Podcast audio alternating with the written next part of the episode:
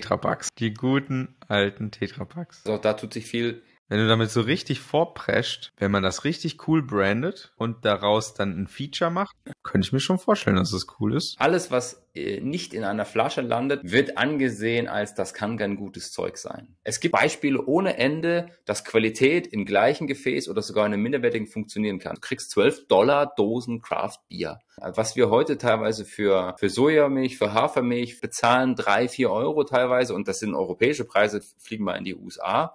Und da hat die Weinbranche sicher noch einiges vor sich. Personalmangel. Ich muss schauen, dass ich in der Gastronomie effizienter werde. Das heißt, was wir in meinen Augen sehen werden in den nächsten Jahren ist, dass Karten kleiner werden, dass die Gerichte ein bisschen standardisierter werden oder das ganz andere Extrem, ich zahle halt entsprechend dafür. Ich werde vielleicht so ein Gap kriegen. Die Zielgruppen werden da so ein bisschen auseinandergehen. Es ist nicht witzig. Alkohol ist eine Droge, Alkohol ist scheiße für den Körper und das sollte mit bewusst genossen werden. Und wir Menschen machen genügend Fehler und wir müssen sie nicht alle selber machen. Wir können auch von den Fehlern anderer lernen.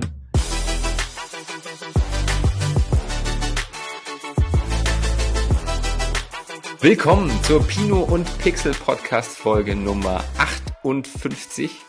Weekly Update der Weinbranche. Lukas, wir haben viel vor uns heute. Ein paar Glückwünsche, ein paar traurige Sachen, ein paar coole Sachen und eine Celeb Corner, die nicht mit Menschen zu tun hat heute. Ausschließlich. Okay, die nicht mit Menschen zu tun hat. Da bin ich gespannt. Ja, es gibt auch noch andere Celebrities, die nicht menschlich sind. Katzen. Vielleicht sind es Katzen, vielleicht sind es auch andere Dinge. Wir werden darauf zurückkommen. Wir gratulieren heute einigen Institutionen. Unter anderem gratulieren wir dem WSET, dem Wine and Spirits Education Trust, denn der Master of Wine wird 70 Jahre jung.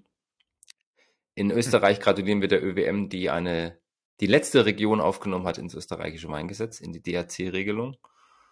Und die Schweden sind vorn dran, um das CO2, ihre CO2-Neutralität zu erreichen, indem sie schwere Flaschen verbieten wollen. Das sind so die positiven Dinge. Der Obstweinbau hat zugelegt und all dem werden wir uns heute widmen. Ja. Ich bin im Hotel, falls die Verbindung kurz abbrechen sollte.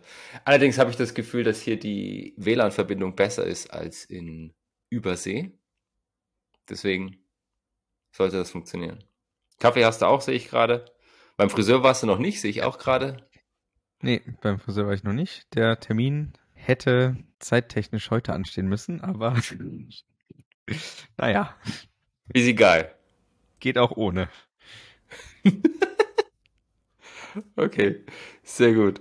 Dann teile ich mal. Also der Master of Wine wird 70 Jahre alt, ist eine der größten Ausbildungen, die es gibt in der Weinbranche. Es gibt den Master of Wine, wo der Fokus mehr auf dem Produktwein liegt, auf Businessmodellen auf Märkten und den Master Sommelier, wo der Fokus mehr auf dem Servicegedanken rum um Wein, Gastronomie liegt. Beides sehr anerkannte Auszeichnungen in der Weinwelt. Es gibt so zwischen 400 und 500 Welchen hast du denn? Jeder Ausbildung. Keinen der beiden. es gibt so 400 bis 500 okay. Menschen auf der Welt, die das jeweils haben. Das ist die höchste Stufe. Dauert mehrere Jahre da durchzulaufen. Also das ist schon eine sehr aufwendige Ausbildung und die ist gestartet, der Master of Wine 1953 in, am 13. Mai, um genau zu sein, in England. Und die ersten 30 Jahre waren das nur Männer und nur Briten. Und dann kam in den 70er Jahren die erste Frau, dann kam 1988 der erste, ich glaube, Australier. Und so hat sich das immer weiterentwickelt. Und heute gibt's, ich glaube, Stand heute, ich habe es für nachgeschaut, 494 Stück weltweit. Und das ist definitiv die höchste Ausbildung, die du kriegen kannst. Und wie mache ich den? Also, oder andersrum, wieso, warum hast du den nicht und äh, wie mache ich den?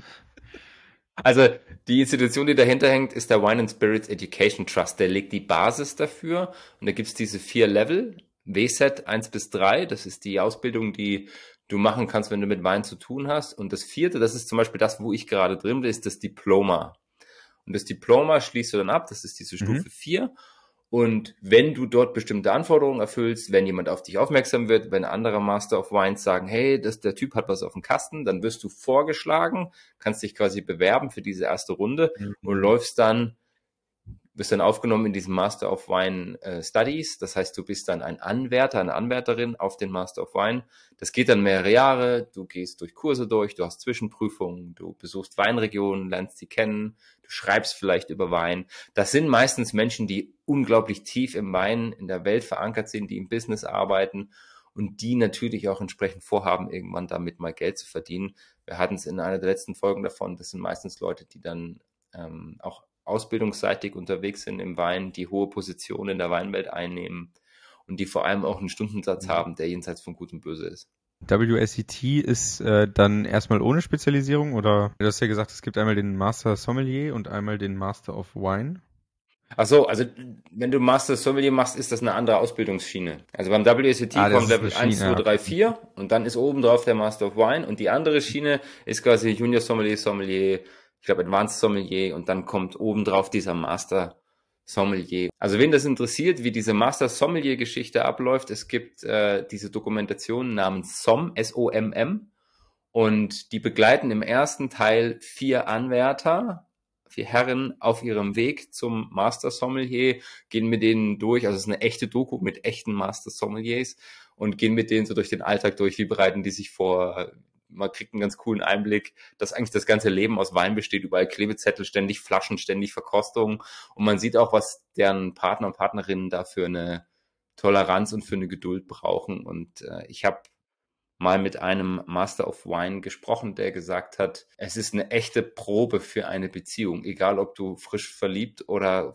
lange verheiratet bist, weil das schon eine Sache ist, die dich extrem vereinnahmt. Also du studierst quasi ununterbrochen, das wird ein Teil deines Lebens und das ist schon eine Herausforderung und das ist sicherlich neben den Kosten von 50 bis 100.000 Euro so in Summe mit Reisekosten und Weinen einer der Hauptpunkte, warum das viele gar nicht angehen. Also deswegen ist das so ein mhm. renommiertes Ding. Es hat was von einem Doktortitel, fünf Jahre Forschung und dann auch. Äh, ich glaube, ist ein guter Vergleich, ja, ja. Also würdest es, jetzt ist die spannende Frage, würdest du es machen, wenn du vorgeschlagen wirst? Ich glaube nicht. Und zwar einfach, weil ich gemerkt habe, dass ich für mich selber auch andere Dinge habe. Ich liebe Wein, ich bin, ich fühle mich dort wohl in dieser Welt und trotzdem bin ich eher so angetrieben davon, Leuten auch allgemeiner Dinge zu vermitteln. Also ich sehe mich schon in dieser Aus- und Weiterbildungsschiene, aber nicht nur ausschließlich in Wein.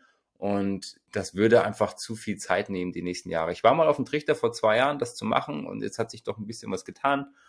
Und deswegen wird Wein immer meine Leidenschaft bleiben. Nur trotzdem werde ich sicherlich auch andere Dinge nach außen tragen. Und da soll der Fokus nicht nur auf Wein liegen. Ganz im Gegenteil. Bloß es gibt Leute und dann kommt auch noch dazu, du brauchst auch viele andere nischige Dinge, musst dich in vielen, vielen Regionen sehr, sehr gut auskennen. Ich würde mich eher als Generalisten bezeichnen. Und ich habe so ein paar Leute im Kopf, die sehr prädestiniert dafür wären, sich für den Master of Wine zu bewerben. Und ich meine, wenn du im Business unterwegs bist, hier sind die Fragen drinnen von, vom letztjährigen Master of Wine. Da gibt es zum Beispiel so eine spannende Frage. Naturwein hat keine rechtliche Definition heute. Nehmen Sie dazu Stellung, ja, diskutieren Sie das. Und ich glaube, das ist eine Sache, die viele, viele Leute tun könnten. Dann gehen sie auch viel, also man sieht schon, das hat einen sehr, sehr modernen Bezug. Hier geht es um AI-Bezug. Braucht man vielleicht damit auch verknüpft heutzutage noch Leute, die über Wein schreiben und Finde ich sehr spannend und ich bin mir sicher, da könnte man auch viel dazu ausführen. Und da geht es dann eben darum, die gesamte Weinwelt zusammenzuführen und sehr komplex zu denken und zu handeln. Und da gibt es sicherlich Leute, die das auch noch viel, viel besser können äh, als die, die mir gerade einfallen und die sind schon weit über mir. Herzlichen Glückwunsch an MWs dieser Welt, die die Prüfung geschafft haben. Natürlich auch in der Institution 70 Jahre, das ist schon eine Bank. Herzlichen Glückwunsch dazu. Machen wir den Glückwünschen weiter. Die ÖWM. Geschäftsführer ist Chris York. Der hat uns ja ein tolles Interview gegeben auf der Prowein, was die Zukunft angeht, Österreichs, den österreichischen Weinmarkt so ein bisschen beleuchtet, die Trends und auch den Fokus vielleicht für 2023. Und worüber er unter anderem gesprochen hat, war Typizität, dass man mehr auf Regionen, mehr auf Herkunft geht, dass man sich die lokalen autochthonen Rebsorten anschaut, wie Zierfandler oder Rotgipfler, die fast niemand kennt und die, die sehr, sehr lokal geprägt sind in Österreich. Und jetzt gab es einen Artikel, dass mit der Thermenregion so der Deckel drauf gemacht wurde auf das gesamte österreichische Weinprozess, das heißt die DAC, dieses DAC-System, was die Herkunftsbezeichnungen Österreichs regelt, jetzt vollständig ist mit der letzten Region. Es sind insgesamt 18 Regionen und Bezeichnungen, die darunter zusammengeführt wurden. Hat jetzt 20 Jahre gedauert und jetzt sind sie eben stolz, dass sie mit der Thermenregion alle da drin haben. Wer das nicht kennt, die, das DAC regelt grundsätzlich, was darf ich anbauen, welche Rebsorten, wie werden die gelesen, geerntet, wie werden die im Keller verarbeitet, wie reifen die und wie werden die in den Markt gebracht. Und für den Fall der Thermenregion waren das eben diese spannenden Geschichten. Und wenn man es jetzt hier mal sieht, die Region, das ist eher was, was sehr, sehr lokal bekannt ist. Und äh, das Spannendere dahinter sind eigentlich die Leitsorten, also sprich die, die Rebsorten. Und da ist neben Pinot Noir und St. Laurent, St. Laurent ist vielleicht schon nicht eben ein Begriff, sind auch Zierfandler und Rotgipfler dabei. Und das sind eben diese regionstypischen Rebsorten, die es nur dort gibt, die noch einen echten Ursprung haben. Und die sind damit jetzt verankert im DRC-System. Herzlichen Glückwunsch.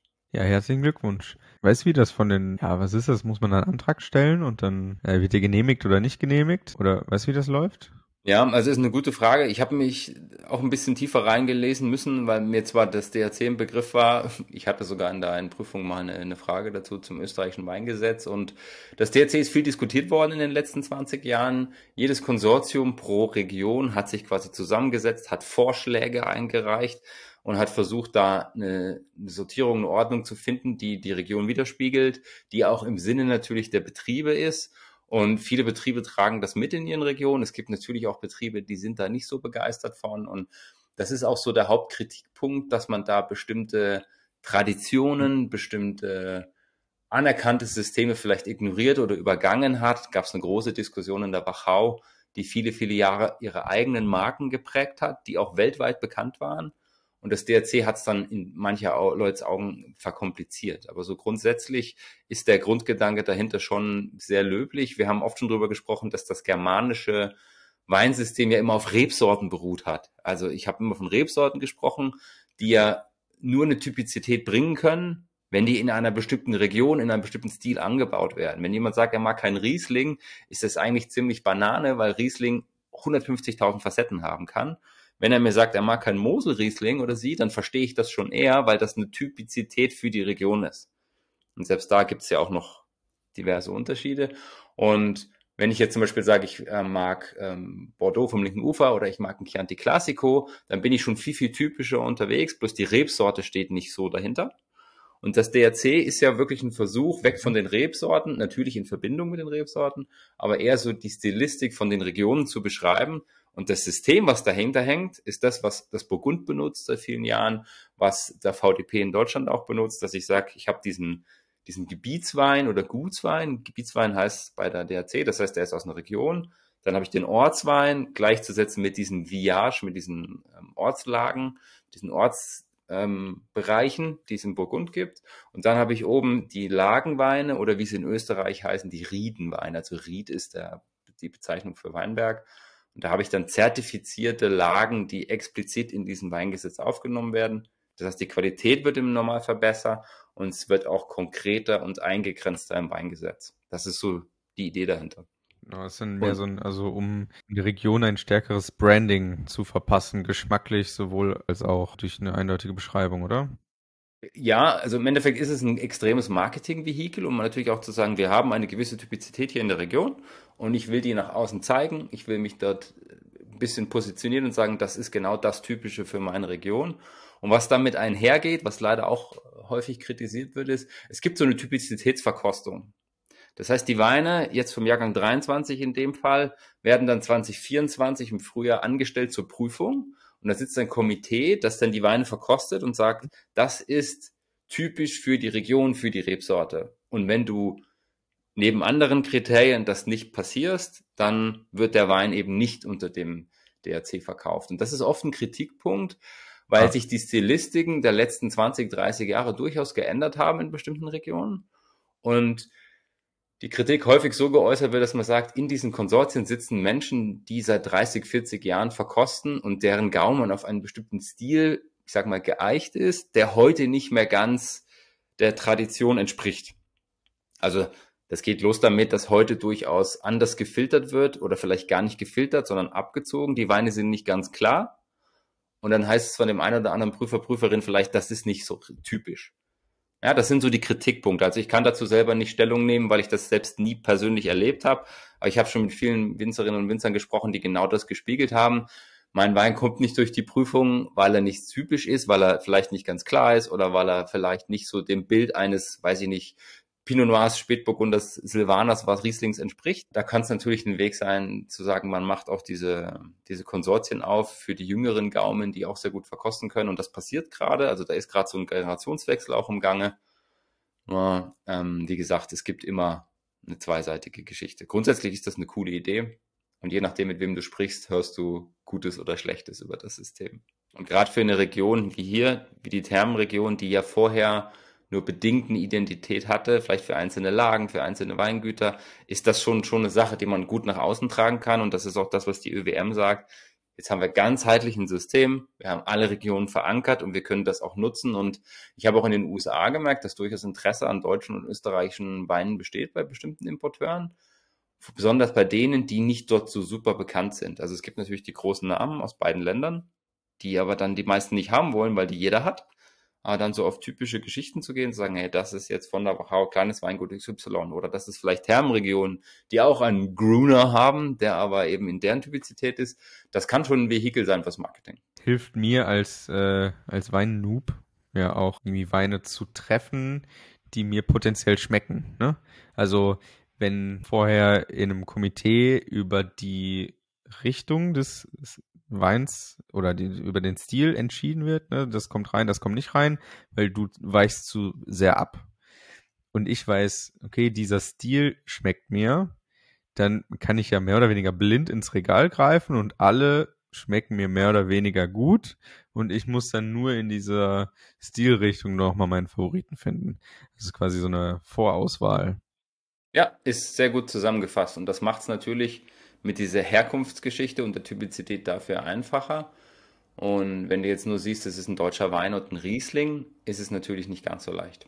Aber mit den Regionen dahinter macht das gerade in deinem Fall sehr, sehr viel Sinn. Ja, ist korrekt. Und das sind auch wirklich Unterschiede dazwischen klimatisch bedingt. Ja, also Thermenregion Burgenland, da beim Pinot Noir merkst du schon Unterschiede. Und wenn du dann noch einen Pinot nimmst aus der Wachau vielleicht dazu, auch wenn es da nur wenig gibt, da sind schon Welten dazwischen.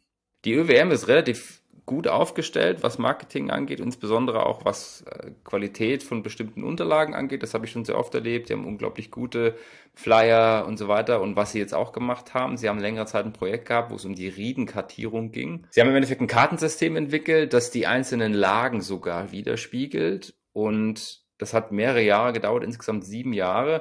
Und jetzt habe ich online for free von überall Zugriff auf jede spezifische Lage in diesem österreichischen Weinbereich. Und das ist super spannend. Ich kann das mal zeigen.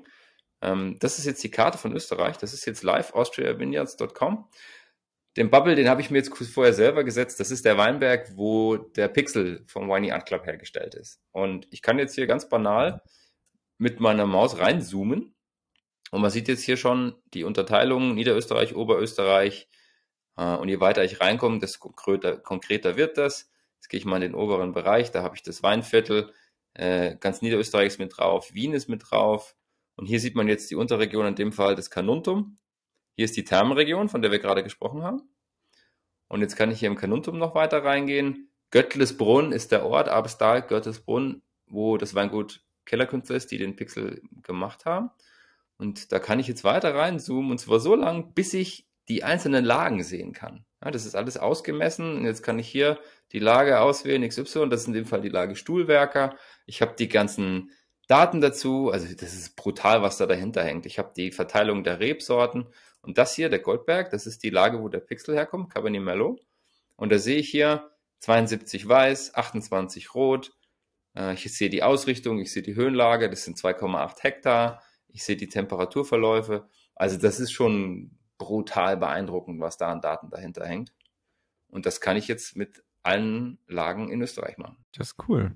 Ja, starke Kriegt Sache. man ein bisschen mehr das Gefühl dafür, äh, wo der Wein herkommt, den man da gerade mhm. trinkt. Ansonsten ist es ein bisschen kompliziert, weil man auf Google Maps äh, schauen muss, dann sieht man nur, wie die Region aussieht, grob, aber die ganzen anderen Daten fehlen. Ne? Also äh, wie das Klima da aussieht und so, das muss man sich dann händisch rauspicken. Gerade also Temperatur und äh, Klima sind ja schon eigentlich recht grobe Einflüsse auf den Wein. Also da kann man, da kommt man schnell rein und dann kann man damit ja auch ein bisschen selbst rumprobieren und testen, was den G Geschmack beeinflusst hat. Ich sag mal, das ist natürlich schon oder könnte hohe, hohe Kunst, ja, dass du dich dann so detailliert damit beschäftigst. Ich finde es einfach mal cool zu gucken, wie ist das gelegen? Ist da, also der Wald hier, der spielt sicherlich eine Rolle. Und ich meine, wir Menschen sind auch emotionsgebundene Individuen. Wir finden das auch cool, jetzt einfach mal zu sehen, wo kommt denn mein Wein her. Wenn du das in deine Website integrierst als Betrieb, kannst du das, glaube ich, sehr, sehr gut nutzen. Das sind unglaublich gute Daten, die ich dann auch benutzen kann, um eben das Storytelling zu machen. Wir sind auf 200 Meter Höhe, wir liegen also ein bisschen höher als der Rest. Wir haben ein Waldgebiet, das das schützt, das heißt, das macht es ein bisschen kühler. Das heißt, unsere Weine sind vielleicht frischer. Das kannst du alles mit in Storytelling einbauen und vielleicht hattest du früher gar keinen Zugriff auf die Daten und die gibt's halt jetzt. Also das ist schon sehr cool, sehr beeindruckend. Das ist jetzt nur das Beispiel hierfür. Äh, wir können uns auch noch andere Bereiche angucken. Also eine, Lage, die ich sehr mag, die ist um Donnerskirchen herum. Das ist das Himmelreich. Da kommen große Veltliner her. Die ist ausgerichtet mit Blick auf den Neusiedler See. Der ist hier unten. Schauen wir mal, was die Lage hergibt. 1,6 Hektar, 100% weiß. 1890 das erste Mal erwähnt. Ist nur grün, grüner Veltliner drin. Man sieht hier schon von der Ausrichtung her Südost 94, 250 Meter hoch ungefähr im Mittel. Und die Temperaturen sind ähnlich wie das, was wir gerade gesehen haben. Aber das ist schon sehr cool und da kann ich dann zum Beispiel schon sehen, das sind diese drei Streifen hier. Und auch da habe ich wieder Wald rum, der das Ganze etwas mehr schützt. Und das ist was ganz anderes als die Lagen, die jetzt vielleicht hier unten schon Richtung Ebene unterwegs sind. Also das ist schon sehr cool. Gerne mal mitspielen, wenn das interessiert. Gehen wir zum nächsten Thema. Wir haben vor kurzem darüber gesprochen, dass es eine Firma gibt, die jetzt eine leichtere Champagnerflasche macht, nämlich nur 800 Gramm und dass die meisten Flaschen gerade im Schaumweinbereich zwischen 950 und 1200 Gramm wiegen. Und System Bolaget, ich weiß nicht, ob man richtig, ob ich es richtig ausgesprochen habe, das ist das Monopol, das in Schweden für den Alkoholmarkt verantwortlich ist. Die verbieten ab 2024 die Nutzung von zu schweren Flaschen. Das heißt, da wird es dann eine Regelung geben, dass für die normalen 750 Milliliter Flaschen bei Stillwein maximal 750 Gramm ins Spiel dürfen und 950 Gramm bei Schaumwein. Und alle anderen Flaschen, die kommen entweder gar nicht rein in den Markt oder nur, wenn ihr CO2-Ausstoß nachweislich unter 5 Tonnen pro Jahr liegt. Warum machen die das? Die haben eine Strategie, dass sie bis 2045 klimaneutral sein wollen und das spielt dann natürlich mit rein. Und die haben eben durch das Marktmonopol dort einen ganz anderen Hebel und können sagen, sorry, aber ihr kommt hier nicht mehr rein. Ist ein ziemlich spannender, interessanter Schritt für die Branche und natürlich auch mit Außenwirkungen logischerweise. Und das wird sicherlich auch den einen oder anderen Betrieb in die Bredouille bringen. Ich glaube, mit dem Trend hin zu CO2, zu, äh, ich sag mal, auch dem Schutz der Natur und der Umwelt, das Preis, dass die Preise für Glas immer teurer werden, könnte ich mir vorstellen, dass es ein paar Betrieben einfacher fällt, auf leichtes Glas umzustellen. Wenn dein Image bisher für deinen Wein darauf basiert hat, ich habe Qualität und ich zeige das nach außen doppelt mit einer schweren Flasche, könnte es unter Umständen einen kleinen Nachteil für dich geben, zumindest für den schwedischen Markt. Auf der anderen Seite kann man sich ja auch ins andere Extrem stürzen und sagen, okay, wir machen jetzt die leichtesten Flaschen. Ne? Also da kannst du dich ja auch mit abheben von Konkurrenz, zumindest was das Haptische angeht. Also du kannst auf jeden Fall in die Kommunikation gehen. Das machen heute schon viele Betriebe, dass du sagst, du hast eine sehr leichte Flasche jetzt. Wir hatten es mit dem Champagnerweingut, das jetzt mit den 800 Gramm Flaschen in, in, ins Rennen geht. Du darfst natürlich nicht vergessen, gerade bei Schaumwein, du brauchst halt immer noch so ein bisschen diese Druckresistenz. Und es darf auch nicht passieren, dass wenn du die Flasche zweimal zu doll streifst irgendwo im Keller, dass der halt platzt. Und das gilt halt noch mehr für Schaum als für Stillwein. Ich bin mir sicher, wir werden da eine Bewegung sehen. Und was ja auch bei uns in Deutschland noch so ein bisschen verrucht ist, was in anderen Märkten der Welt, in Südamerika, in Nordamerika, auch in England schon besser funktioniert, sind Bag-in-Box. Das sind diese vakuumgeschützten Blasen in den, ich nenne es mal, außenscheinlichen Tetrapacks. Im Endeffekt sind das Pappkartons. Tetrapacks qualitativ eher woanders und das Thema Dosen haben wir auch schon gesprochen und das ist definitiv nochmal eine ganz andere Geschichte bei CO2-Verbrauch, bei Gewicht und auch bei der Lagerung. Und da wird sich sicherlich auch was tun. Und ähm, auch das steht hier unten drin so angeteasert. Da wird sicherlich im Weinsortiment auch ein bisschen was passieren. Ja, du hast es schon gesagt. Ich wollte es gerade auch sagen. Tetrapacks. Die guten alten Tetrapacks. Also auch da tut sich viel. Wenn du damit so richtig vorprescht und nicht diese Tetrapack-Verpackungen, die du sonst so im Regal findest, die dann irgendwie so eine hellgrüne Wasseroptik haben. Also ich weiß nicht, mit so einem Schimmer oder Rosé ist dann irgendwie so in so einem rosa Glitzer Silberschimmer. Ich finde die Tetrapack Verpackungen, die sehen immer schon auch nicht so lecker aus. Wenn man das richtig cool brandet und daraus dann ein Feature macht, statt es als äh, wir haben hier gespart äh, hinzustellen, könnte ich mir schon vorstellen, dass es cool ist. Also es hat zwei Herausforderungen. Das eine ist natürlich, dass das Image in der Weinwelt noch nicht so richtig zulässt, dass die Leute glauben, da kann Qualität drin sein. Alles, was äh, nicht in einer Flasche landet, das geht ja schon bei Schraubverschlüssen los, wird angesehen als das kann kein gutes Zeug sein. Das ist der eine Faktor. Es gibt in anderen Branchen Beispiele ohne Ende, dass Qualität im gleichen Gefäß oder sogar in einem minderwertigen funktionieren kann. Wir haben es beim Craft Beer gehabt. Du kriegst 12 Dollar Dosen Craft Beer. Da ist ein halber Liter Bier drin, das kostet 12 Dollar. Ja, weil ich sage, das Produkt ist nicht in direkten Zusammenhang, indirekten Zusammenhang mit der Qualität der Verpackung zu sehen, sondern die sagen, hey, das ist das gleiche Produkt, das ist geiler gemacht, aber ich lasse es in der klassischen Verpackung, weil traditionell Bier da in Dosen kommt. Schau dir das Thema mit Milch an, was wir heute teilweise für für Sojamilch, für Hafermilch in hochqualitativer, nicht genmanipulierter Welt bezahlen drei, vier Euro teilweise und das sind europäische Preise, fliegen wir in die USA. Ja, da redet man von fünf, sechs Dollar teilweise für so eine, für so eine Oatly Milk oder sowas. Und auch da, gesundes Branding, schick gemacht, hochwertig, bloß es ist in diesem, in dieser originären Verpackung unterwegs. Und da hat die Weinbranche sicher noch einiges vor sich. Und das Zweite, was du auch nicht vergessen darfst, mal unabhängig von dem CO2-Fußabdruck, was oft ein Treiber ist als Betrieb, sind immer noch die Kosten. Und wenn ich jetzt für 35, 40 Cent eine Flasche kriege und habe bei der Verpackung im Tetrapack einen ähnlichen Preis für die Verpackung, dann gehe ich definitiv auf die Flasche.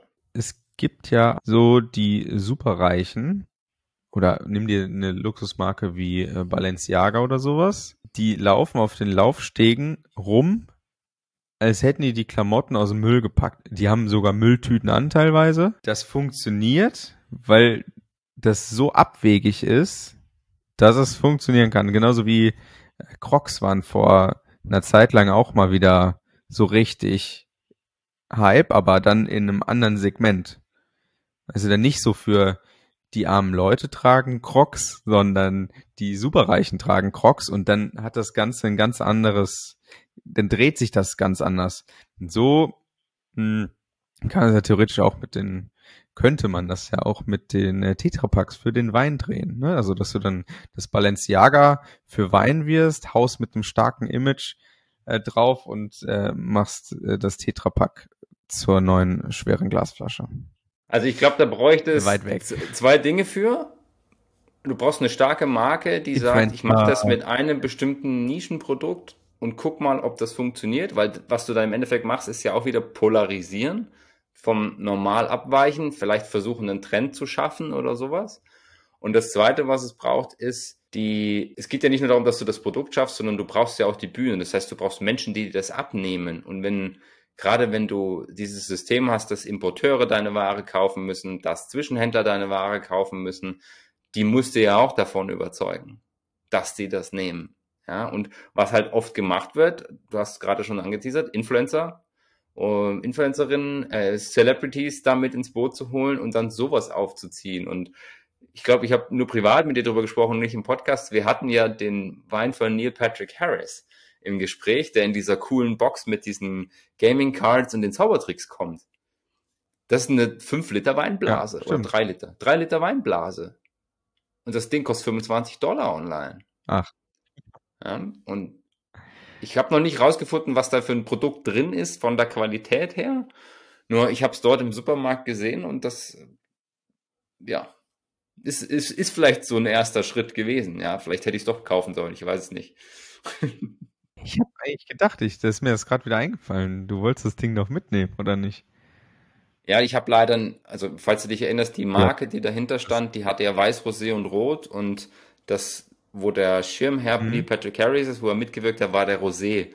Und weiß und rot gab's zu kaufen, Rosé gab's leider Ah, nicht. Und das war auch der einzige Laden, der in ganz Okay. Indiana, der das Ding geführt hat, sonst hätte ich versucht, das noch irgendwo anders zu holen. Ich war in diesem Liquor Store, aber leider gab's den Rosé nicht. Ganz nüchtern von außen betrachtet, Tetra Packs haben halt so krasse Vorteile, finde ich. Ja, stapelbar, weniger Also, Volumengewicht. Stell dir mal Wasser vor, Wasser im Tetra Pack oder Wasser in einer dicken, fetten Glasflasche. Da fallen mir sofort 30 Argumente ein. Das liegt wirklich nur am Wein, Genau. oder?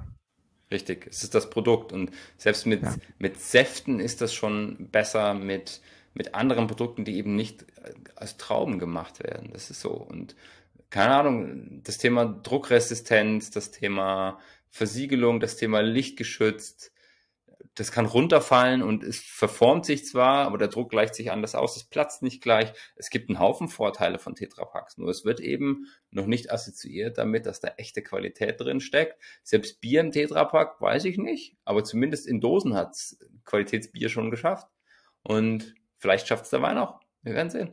Ist ein ganz schöner Schwenk. Wir haben ja in den, ich habe ja von den USA berichtet, dass da nicht nur Wein aus Trauben Relevanz hat, sondern insbesondere auch Wein aus Früchten. Und es gab jetzt eine wundervolle Meldung vom Verband der deutschen Frucht- und Fruchtschaumweinindustrie, VDFW, in Deutschland. Die haben eine positive Bilanz gezogen, weil der gesamte Fruchtweinmarkt in Deutschland zugenommen hat. Und das finde ich aus zweierlei Gründen spannend. Zum einen, weil wir letztens drüber gesprochen haben und zum anderen, weil das, glaube ich, eine Sache ist, die in der Weinbranche selbst, also wenn ich von Wein aus Trauben spreche, nicht so bekannt ist oder uns nicht so streift, dass es aber durchaus Regionen gibt, wo das Thema Fruchtwein eine echte, ein echtes Image, eine echte Kultur hat. Ich brauche nur um den Frankfurter Raum denken, da ist Appleboy, Apfelwein, ganz normales Phänomen. Also das ist ganz klassisch da und äh, nicht zuletzt auch befeuert durch diese durch dieses artisanale Feeling, Craft Beer hat das so ein bisschen auch angetrieben, dass eben auch Cider, Cidre aus Frankreich, aus England, auch in Deutschland einen riesen Push kriegt und dass der Markt einen ziemlichen Wind bekommen hat. Und die haben sehr stolz verkündet, dass sie 2022 mit knapp 4% Zuwachs auf 107,7 Millionen Liter gekommen sind. Das ist eine ordentliche Zahl. Das ist ungefähr 6% vom Weinmarkt. Also wenn du ähm, den deutschen, deutschen Weinmarkt anschaust aus Trauben, das sind ungefähr 20 Millionen, das sind nicht ganz 20, aber es sind 19,5 Millionen Hektoliter, also 1950 Millionen Liter und 107 Millionen stehen da gegenüber aus dieser Frucht- und Apfelweinbranche. Die Prognose ist, dass das Ganze noch weiter steigen wird. Also auch da herzlichen Glückwunsch an die Fruchtweinbranche. Herzlichen Glückwunsch. Ja, ich, äh, Fruchtweine, so gerade so im Sommer habe ich das Gefühl, sind doch ein bisschen leichter und obwohl, sind die leichter? Vom Alkohol her ja, die sind meistens eher so zwischen 5 und 10 Prozent. Das Thema ist, die haben meistens mehr Zucker. Ja, also ist den Leuten ja auch egal im Sommer, wenn du das mit einem Glas Cola vergleichst. Aber jetzt einfach auf den Alkohol bezogen oder Radler jetzt ist ja auch eher so erfrischungsmäßig, ne? Und dann halt sehr kalt, ne? Also wenn ich jetzt so überlege, was würde für mich eine Leichtigkeit ausmachen, bis zu einem bestimmten Grad, ist es der Alkoholwert. Das heißt, wenn ich auf einer Terrasse sitze, tut's mir, tue ich mich schwerer mit 15% versus 10, 11, 12%. Und das zweite ist für mich so das, das Volumen, ja. Und mir fällt es viel leichter im Sommer, so filigranere Getränke zu mir zu nehmen, die im Mund einfach so ganz leicht sind oder so, man nennt das so mittlerer Körper, also dass es einfach nicht so voll stoffig im Mund ist. Und das wird natürlich mit Süße und mit Alkohol ein anderes Gefühl. Also auch Süße trägt dazu bei, dass das schon so maulvoll Wein ist und äh, ja. Und dann natürlich, wenn es eine gewisse Wärme hat, auch klebt. Also weniger Alkohol und weniger Zucker wäre so meine Präferenz, zumindest für den Sommer. Und da passt Cider ziemlich gut rein.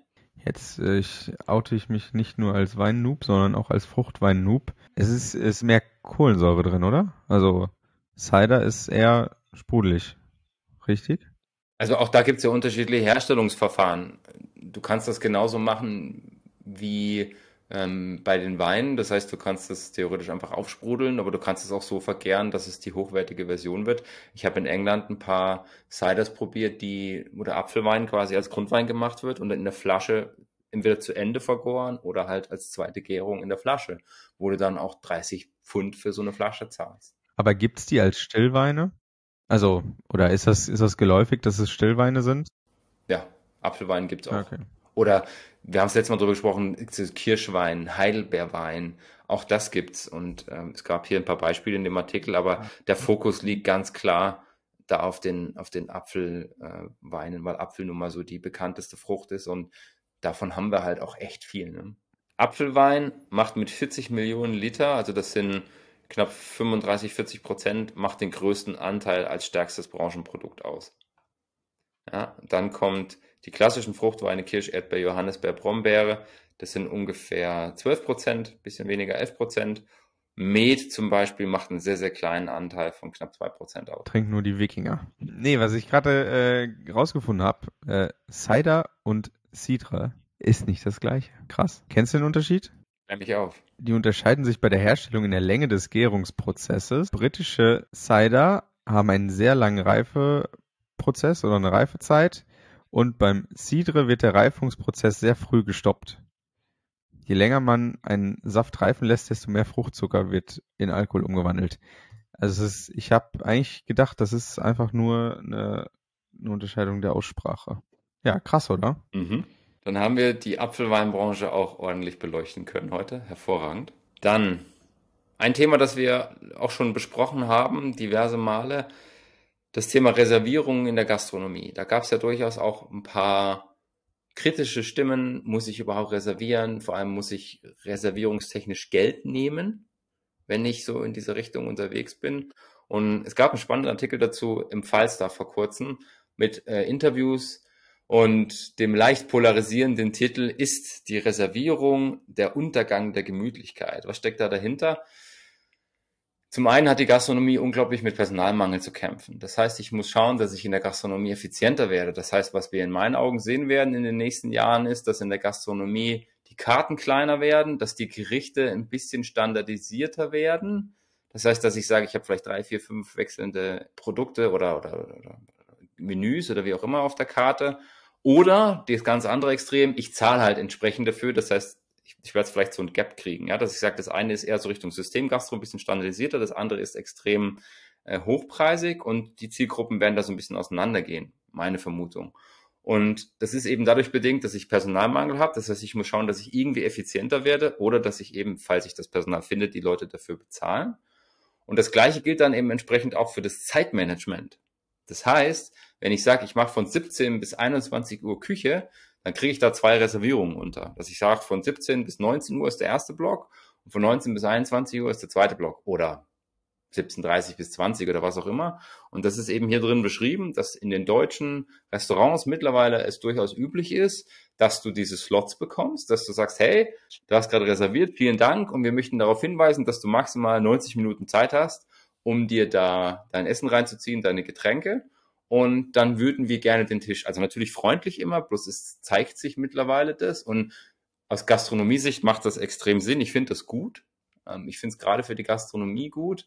Es wird sicherlich ein bisschen Aufklärung bedarfen und äh, bedürfen und es wird sicherlich auch den einen oder anderen Schrei geben von Kundschaftsseite, weil die Leute damit nicht so ganz zufrieden sind.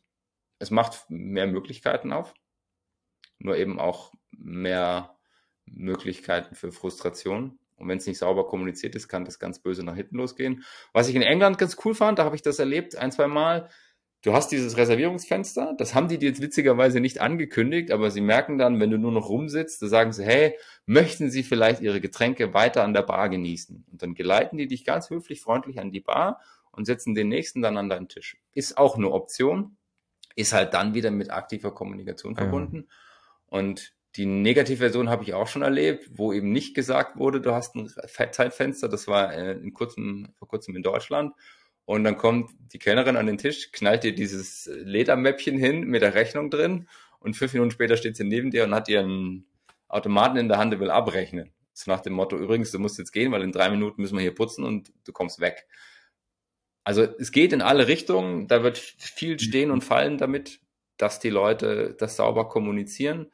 Zwei Stunden Zeitfenster sind in Deutschland normal und sind ein paar Beispiele drin aus München und Berlin. Und international, gerade in den teuren Städten, ist ja auch erwähnt LA, New York, da wird es teilweise sogar mit drei Slots gemacht in 90 Minuten Takt.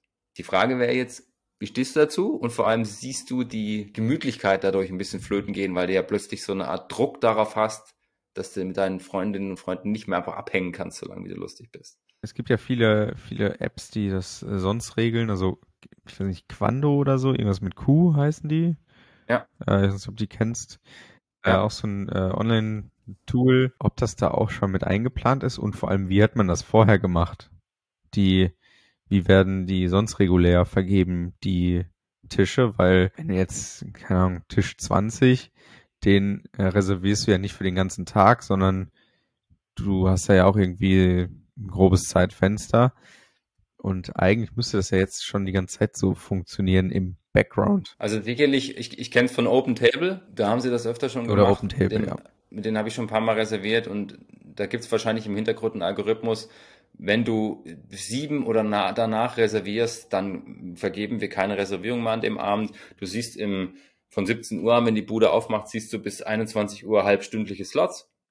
Ja, und jedes Terminplanungstool mhm. kann das. Ja, wenn du, keine Ahnung, Microsoft Teams unterwegs bist, im Outlook, wo auch immer, die können das auch alle, dass du sagst, wenn du einen Termin planst, vergib den auf Länge zwei Stunden Standard und alles, was dahinter ist und ja. weniger als anderthalb Stunden, das hat Pech gehabt. Und ich glaube, jetzt wird so mehr und mehr das in die Richtung gehen, dass sie es effizienter gestalten. Ja, dass ich eben nicht mehr die Wahl habe zwischen 17 und 20.30 Uhr auf halbe Stunde, sondern ich kann wählen zwischen 17 bis 18 und zwischen 1930 bis 2030 und der Rest ist vorbei. Ja. Und auch da ist natürlich die Frage, ja. wie ausgelastet ist mein Restaurant? Bloß mir fallen jetzt so zwei, drei in München ein und auch in Wien. Die können und vor allem müssen die das auch machen, dass das funktioniert. Und vielleicht mhm. ist das sogar nicht nur ein Thema für die Gastro, sondern kommt dann irgendwann auch bei anderen Dingen, wenn es um die Abholung von Waren geht oder vielleicht sogar um den Einkauf. Aber was ich interessant finde bei dem Titel Untergang der Gemütlichkeit, es gibt ja voll viele, auch, also in der Gastro ist es ein super krasses Problem, ähm, Leute zu finden und du hast eine super hohe Fluktuationsquote. Da gibt's ja Apps, die quasi so Tischbestellungen regeln. Es gibt's jetzt bei McDonalds mittlerweile, also dass du dann irgendwie im Tisch eine Nummer einscannst, dann kannst du zur Speisekarte, kannst dir deine Sachen bestellen und dann auf Abschicken drücken und dann kriegst du die Sachen quasi geliefert oder der Kellner kommt und bringt die dir vorbei. Anfang Corona gab es die Luca-App. Jedes Restaurant hatte die Luca-App. Alle. Allen Gastronomiebetrieben, ob es jetzt Event-Locations oder sonst was waren, weil du überall diese Corona-Gästeliste ausfüllen musstest. Den ist jetzt das Geschäftsmodell ein bisschen weggebrochen nach Corona, weil die Liste natürlich nicht mehr gebraucht wird. Und die sind umgeschwenkt. Die bieten jetzt so Table Services an. Damit kämpft man theoretisch stark gegen den Fachkräftemangel an, weil Personal natürlich super viel Geld kostet im, in der Gastronomie. Ist auch schwer zu finden. Und du vermeidest super viele Laufwege, musst nicht abrechnen und so weiter und so fort. Die Luca-App, die hat es noch nicht geschafft, wirklich durchzudringen, obwohl die schon bei allen Leuten bekannt sind und theoretisch das, das Image haben, und mit einem Fuß schon in der Tür drin stehen. Da frage ich mich, warum ist das so? Also äh, was ist da die Hürde? Also wollen die Leute wirklich nicht damit bestellen? Weil es gibt natürlich schon irgendwie so ein kleines McDonalds-Feeling und der persönliche Kontakt zum, äh, zum Restaurant geht irgendwie flöten. Also da gibt's ja zwei Seiten. Die eine Seite ist die, die es gar nicht wissen. Und das kannst du nur bespielen, indem du entweder extrem viel Marketing dafür machst, in den Kanälen, wo du alle Leute erreichst, Social Media, TV, was auch immer. Und das zweite ist, das funktioniert ja in der Massenadaption nur, wenn das ein Tool ist, das ich für andere Dinge benutze. Das kann mir ja, sonst fällt mir das ja gar nicht auf. Also, keine Ahnung, Microsoft Teams schafft es deswegen wahrscheinlich schneller, ein AI äh, zu integrieren, weil die Leute sowieso schon auf Teams sind und ich kann jetzt zusätzlich die Funktion nutzen. Ja, und wenn ich jetzt Luca habe und ich brauche es aber nicht mehr, um meine Daten zu hinterlegen, weil ich das nicht mehr scannen muss wegen verbesserten Corona-Situationen, dann nutze ich diese App nicht und dann kriege ich das auch nicht mit. Und das Zweite ist, die Leute, die es nicht machen wollen, weil sie eben genau dieses Gefühl brauchen, was du beschreibst. Es gab ja, also es gibt diese Hardcore-Version bei McDonald's, da weiß ich, was ich an Essen kriege, da will ich schnell mein Essen haben und dann vielleicht wieder verschwinden oder mich in die Ecke flacken. Da brauche ich jetzt niemanden, mit dem ich mich da austausche, was der beste Wein zu meinem Big Mac ist. Und dann gibt's die Restaurants, wo ich sage, die sind komplett auf den Customer Service ausgelegt. Der empfiehlt mir, was es zu essen gibt von der Tageskarte, die sagt, welchen Wein ich dazu bestellen soll und, und, und. Da habe ich diese Konversation. Und es gibt ja so Konzepte, die sind so mittendrin. Egal, ob das jetzt vielleicht bayerische Biergärten sind, wo du sagst, du sprichst schon mit jemandem und es gibt den Service am Tisch, aber nur, wenn sie es bringen. Aber bestellen musste vorne, so eine Art Selbstbedienungstheke. Es gab dieses Vapiano-Prinzip, das ja doch nach außen Qualität vermittelt hat, aber im Endeffekt trotzdem prozessuiertes Essen war. Und so mittendrin wird es vielleicht irgendwie ja. Und die Frage ist, da gebe ich dir vollkommen recht, wie vermittle ich den Leuten, ähnliche Diskussion wie mit Tetrapack und Wein, wie vermittle ich den Leuten, dass das trotzdem qualitativ gutes Essen sein kann, auch wenn mir der menschliche Kontakt dabei vielleicht fehlt. Nur weil ich über eine App bestelle, heißt das ja nicht, dass das Essen in der Küche schlecht ist. Nur vielleicht assoziiere ich das im Kopf damit, wenn die sich kein gutes Personal leisten für den Service, wer weiß, wie es in der Küche ist. Keine Ahnung, vielleicht gibt es da Studien zu. Und das kann definitiv da mitschwingen, ja. ja. Ich glaube, dass das Vapiano-Prinzip durchaus funktionieren kann. Ich glaube, bei Vapiano war hauptsächlich ein großer Kritikpunkt, dass es sehr lange gedauert hat, bis man das Essen hatte. Ne? Ja, und da ist halt die Frage, wie weit kannst du Systemgastronomie da einfließen lassen, dass die Prozesse schneller und effizienter gestaltet sind. Da habe ich nämlich gedacht, kaufe ich mir aus der Insolvenzmasse so ein, diese Nudelfritteusen. Kennst du die? Hast du das mal ja. gesehen? Richtig geil. Weißt du, du hast diese Nudelfritteuse, packst da deine Nudeln rein und die kommen genau zum richtigen Zeitpunkt raus. Also wenn ich äh, mir mal eine Küche maßschneidern lasse, dann ist da auf jeden Fall so eine Nudelfritteuse drin. Also da hast du die gekriegt, schon... oder was? Nein, ich habe nein, nein, nein, ich habe keinen. Aber da habe ich äh, überlegt, wie komme ich an diese Nudelfritteusen, weil das war eine Schnapsidee, habe ich nicht weiterverfolgt. Aber ne, gerade, weil das ist schon geil. Meinst du jetzt aus Zeiteffizienzgründen? Ja, auch, also ja, wie praktisch das auch einfach ist.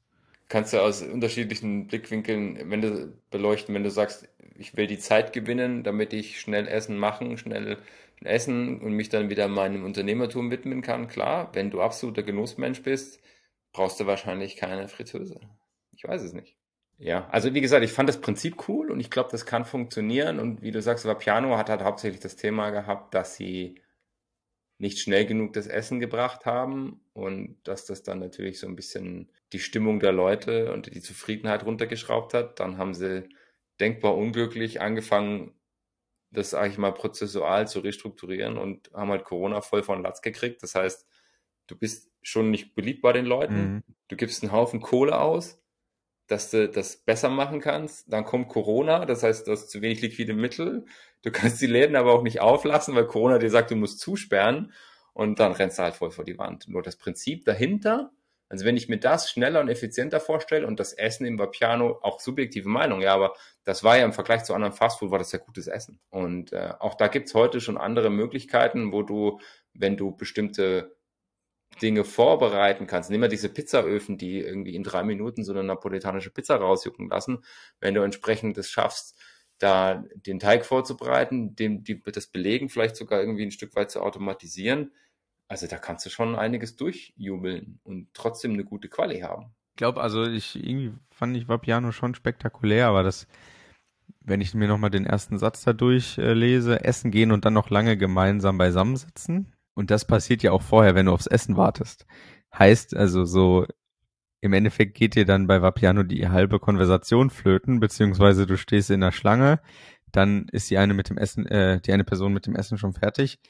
Die steht dann da mit dem Tablett kann eigentlich schon vorgehen und dann wird das voll auseinandergerissen, weißt du? Also, wenn man essen geht, um eine Konversation zu führen und zu genießen, nicht nur das Essen, sondern auch das Beisammensein, dann ja, ist das mit dem Kellner doch schon praktischer.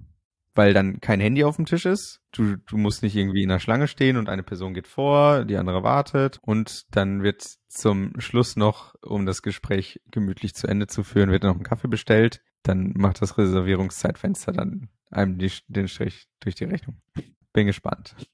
Auch da sind wir wieder bei meinem Lieblingssatz, den ich sehr oft sage, auch wenn es den einen oder den anderen nervt, ein komplexes System. Und da wird es sicherlich ja, Unternehmen geben, die damit sehr erfolgreich sind. Viele Gastronomiebetriebe haben gelernt, zu Corona digitale Karten zur Verfügung zu stellen, die Leute am Tisch bestellen zu lassen und haben dann einfach mhm. nur das Essen gebracht. Und wenn das dein Modell ist, dass du sagst, ich möchte den Leuten einfach gutes Essen liefern, dann legst du den Fokus auf die Küche. Der Bestellvorgang ist effizient, vor allem weil der Fehler dann durch den menschlichen Faktor, durch Lesbarkeit auf Zetteln minimiert wird und der maximal falsch bestellen kann, der Kunde oder die Kundin. Und trotzdem kannst du den Service ja dann nachschieben. Wenn du dann am Tisch bist, bringst das Essen, ähm, ist das natürlich schon eine Option. Und vielleicht gibt es sogar die Möglichkeit zu sagen, du hast immer jemanden als menschliches Backup da, der halt so ein bisschen Springer zwischen den Tischen macht, wo du ihn schon ordern kannst oder sie. Oder es gibt halt eine digitale AI-Lösung. Ich sage hier, pass auf, das ist unser Menü, habe ich mir ausgesucht, such mir mal den Wein auf der Karte dazu raus. Also ich sehe da schon einen Haufen Möglichkeiten, da in der Gastro effizienter und flexibler zu werden. Hm, ich habe noch was Cooles gesehen, also um das Thema jetzt komplett zu drehen. Äh, Roboterkatzen äh, in Düsseldorf in einem Restaurant. Das Restaurant hatte leider zu, also nicht dauerhaft geschlossen, sondern war nach Feierabend oder so oder vor, keine Ahnung, irgendwie hatte das zu und die Katzen standen da nur rum.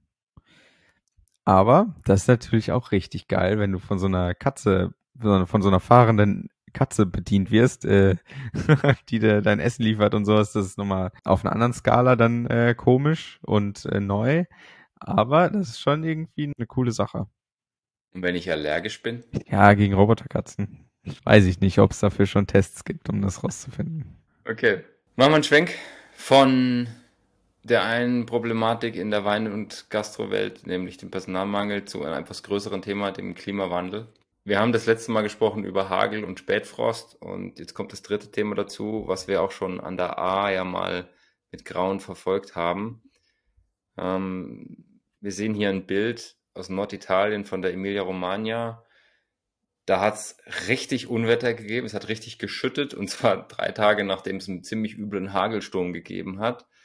Und jetzt sind da 20 Flüsse über die Ufer getreten und es steht alles unter Wasser und mal abgesehen davon, dass natürlich die Weinbranche leidet, es sind unglaublich viele Menschen ums Leben gekommen, es sind unglaublich viele Privathaushalte abgesoffen und jetzt kommt dazu, wenn du jetzt schon dein Hab und Gut verloren hast und dein Business zwar noch steht, weil vielen Weinbergen geht es tatsächlich noch gut, nur sie kommen nicht hin.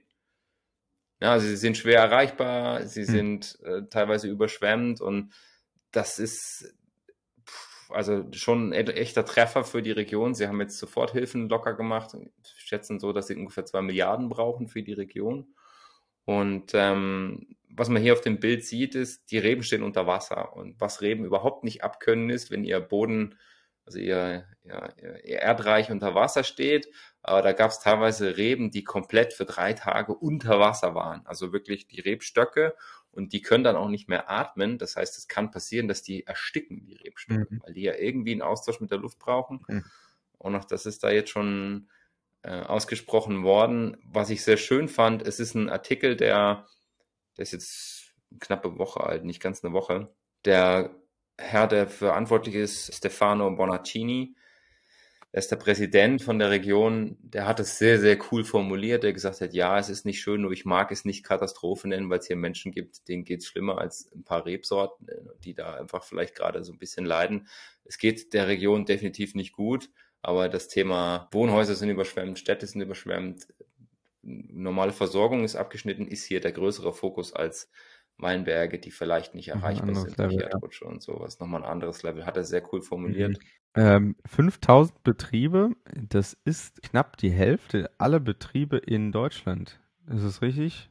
15.000 sind es ungefähr, ja. Wie viel es in ganz Italien gibt, kann ich dir nicht sagen, bloß Italien hat natürlich ein Vielfaches an Rebfläche mehr als in Deutschland und die Betriebsgröße ist da im Schnitt eine andere. Und was du auch nicht vergessen darfst, jetzt hier, wir reden von landwirtschaftlichen Betrieben. Achso, landwirtschaftlichen das heißt. Ja, okay. Also da reden wir auch von Hafer, von Mais, und so weiter. Und trotzdem, also ich meine, das ist ökonomisch gesehen ist das eine absolute Katastrophe, ökologisch gesehen ist es eine Katastrophe. Ja. Es zeigt sich immer mehr, gerade in der Landwirtschaft, dass wir A der Natur sehr ausgeliefert sind und dass da in den letzten Jahren doch sehr viel passiert, was sich gerade bei den Extremen häuft. Das ist jetzt wieder ein so ein Beispiel und wenn du dir überlegst, die A, das ist ein relativ schmales Tal, wo es natürlich sehr schnell ging und sehr viel überschwemmt worden ist. Und hier hat sich da ähm, mit 20 Flüssen einfach eine ganze Region einfach mal unter Wasser gesetzt. Es gab viele Erdrutsche, es gab Straßen und Brücken, die weggerissen worden sind. Also die Infrastruktur, die wird sicherlich da nachhaltig geschädigt sein und wird auch eine Weile dauern, das wieder aufzubauen. Ich finde bei Wasser immer krass, dass Wasser so harmlos erscheint, aber so eine kranke Macht hat. Also wie viel Druck und was für eine Zerstörungskraft Wasser hat. Also jetzt nicht nur im Sinne von, okay, Wasser weicht meine Möbel ein, sondern Wasser reißt komplette Häuser ab und Brücken und Straßen. Krass, oder? Du darfst auch nicht vergessen, der Mensch greift ja aktiv in die Natur ein und damit rede ich jetzt nicht von der CO2-Belastung, die auch den Klimawandel entsprechend nachhaltig negativ beeinflusst, sondern wir begradigen Flüsse, wir verdichten ja. Oberflächen, wir betonieren Oberflächen einfach zu, versiegeln sie und dann kann das Wasser auch gar nicht mehr abfließen, da wo es normal abfließt. Das heißt, es staut sich dann an irgendwelchen mhm. Engstellen und Flüsse treten schneller über die Ufer, weil sie sich eben nicht irgendwie ausgleichen. Es gibt weniger Ausgleichsflächen und Emilia Romana ist nicht, Romagna ist nicht weit weg von Rom und das ist die ähm, versiegelste Fläche ganz Italiens. Da gibt's nur Beton. Echt? Damit ja, haben die krass, zu tun also. und lieber machen sie viel schnell, schnell. Also ich sehe das oft, wenn so Autobahnen, zum Beispiel, wenn, wenn du Autobahnbaustellen siehst, wenn Autobahnflächen neu gemacht werden oder so, mhm. dann ist ja meistens irgendwo an der Seite so eine Fläche, wo das Material gestapelt wird, wo vielleicht irgendwie zwei Jahre lang für ja. den Zeitraum der Baustelle werden so zwei Felder platt gemacht, die Bauern werden entschädigt. Das Problem ist, wenn die dann fertig sind, dann machen die die Fläche einfach wieder eben, rächen da schön drüber, dass es schick aussieht, ja, und das war's. Und wenn du es dann mal richtig regnen siehst, dann siehst du, wie das ursprüngliche Feld, was auch Feld geblieben ist bei der Baustelle, schwarz bleibt und versickert. Und das rechts daneben, das ist brutal verdichtet. Das heißt, da staut sich das Wasser oben drauf. Das siehst du Pfützen. Mhm. Und wenn du dir das großflächig jetzt vorstellst, ja. weil ich baulich oder weil ich es infrastrukturell oder sowas unterstütze, dann sorgt das dafür, dass das Wasser eben noch viel präsenter wird, als es vielleicht eh schon ist. Und dann kommt dazu, dass Wasser, wenn es sich bewegt, halt eine brutale Kraft hat. Klar, also die ganzen Flusstäler, du kannst ja in Deutschland mal ein paar Flusstäler ins Gedächtnis rufen, wie weit sich das über Jahrmillionen reingegraben hat. Wasser hat halt eine brutale Macht. Schlimme Geschichte. Machen wir es vielleicht so, wenn wir eh gerade unten sind. Wir ziehen das eine Thema vor. Ich habe witzigerweise am Montag mit einem guten Freund aus Stuttgart darüber gesprochen, wie schwierig ich es finde, dass alkoholverherrlichend in den Medien über Alkohol gesprochen wird. Es ist ein tolles Produkt, klar, wir sind nochmal auf den Rausch aus und trotzdem ist dieser bewusste Genuss für mich ein wichtiger Punkt und das machen nicht besonders viele Influencerinnen und Influencer, insbesondere im deutschsprachigen Raum, dass sie bewusst darauf gehen. Und immer wieder wird häufig auch so in so Werbekampagnen von großen Unternehmen einfach lustige Sprüche gegoogelt, die sollen witzig sein, die aber für mich dieses Alkoholverherrlichende durchaus annehmen und ja, weiß ich nicht, dafür sorgen, dass die Leute glauben, dass schlechte Laune oder Montage, als ob der Montag was dafür könnte, bekämpft werden können mit Alkohol. Ja, meine Laune ist im Keller, ich hoffe, sie bringt Wein mit. Ja, das soll lustig sein, sorgt aber irgendwie dafür, mhm. dass Alkohol verherrlicht wird. Und jetzt führt das dazu, dass in der Generation gerade wo die Influencerinnen und Influencer sehr, sehr stark sind und eine starke Wirkung haben, immer wieder so Challenges aufkommen. Und jetzt hat es wieder mal einen Toten gegeben. Es gab einen Social Media Influencer auf TikTok, der eine Wette verloren hat und musste dann vier Flaschen bei Ju trinken. Das ist dieser krasse Schnaps, der da so zwischen 30 und 60 Prozent Alkohol hat. Und eine Stunde später war er halt nicht mehr da. Ja, und es ist nicht der erste. Das ist in dem Fall äh, ein Chinese gewesen und es gab schon eine Challenge, wo ein neunjähriges Mädchen gestorben ist vor ein paar Tagen. Das ist jetzt ein extremes Beispiel und ich mag sowas ja. gar nicht verherrlichend und würde es auch gern sehr kurz halten. Nur was ich sagen will ist, es ist nicht witzig. Alkohol ist eine Droge, Alkohol ist scheiße für den Körper und das sollte mit bewusst genossen werden und ich weiß nicht, ob das cool oder mutig ist, wenn man zeigt, dass man sowas da in Mengen vernichten kann. Also sorry, das ist einfach bescheuert. Ja, also mein absolutes Beileid für die Eltern, nur schön ist es nicht. Ich finde vor allem krass, der Körper hilft einem ja und sagt, okay, hier stopp, der Alkohol kommt jetzt wieder raus. Also da muss man schon verdammt harte Arbeit leisten, teilweise, um überhaupt über die Schwelle zu kommen, wo man so viel Alkohol an einem Stück getrunken kriege, gerade so Flaschen Wodka-Echsen oder sowas. Ich glaube, mein Körper, der lässt mich da gar nicht ansatzweise rankommen. Ich fange sofort an zu würgen und dann ist äh, Schluss. Die zwei wesentlichen Zeichen, die du hast, ist die Übelkeit und ist der Kontrollverlust. Ja, und es gibt da durchaus Menschen, die dann der Meinung sind, das überwinden zu wollen oder müssen. Ich kenne Menschen, die sagen, sie übergeben sich gezielt, damit sie danach weitersaufen können. Und das ist halt alles so schwer greifbar und so auch so abstrus.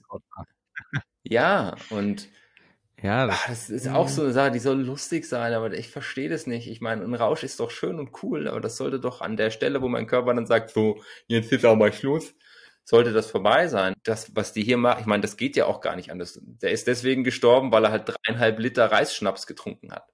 In einer Minute. Ja, also dieser taktische Zwischenkotzer, der ist ja meiner Meinung nach dazu da, um die Wirkung des Alkohols zu stoppen und den Alkohol aus dem Körper rauszutransportieren, damit es einem danach besser geht. Wenn man merkt, okay, das war jetzt schon zu viel. Also eigentlich ein Hilfsmittel und nicht, um, um sich jetzt noch eine Flasche Wodka reinzuexen. Das kann ich nicht sagen. Ich habe den selber nie angewendet.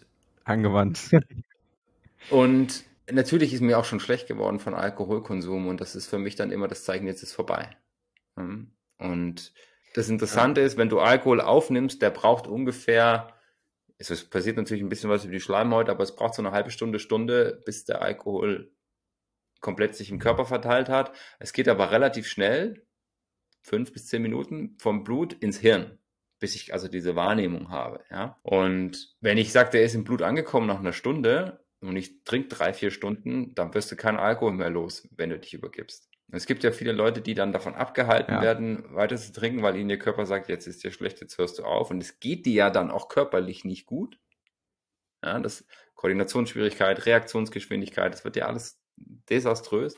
Und naja, um das jetzt weiter ausführen zu wollen, du hast vollkommen recht, das ist nicht gut, das ist doof. Genuss sollte immer vorgehen. Und ich meine, ich war auch mal jung und wir haben es auch ein, zwei Mal übertrieben, nur das war dann ein relativ guter Lerneffekt. Jetzt haben wir da, glaube ähm, ich, noch ein besseres Verständnis für als andere Länder und Kulturen.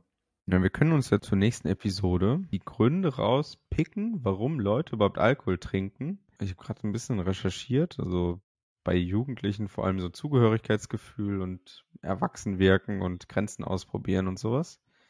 Äh, oder einem bestimmten, einem bestimmten Image zu entsprechen.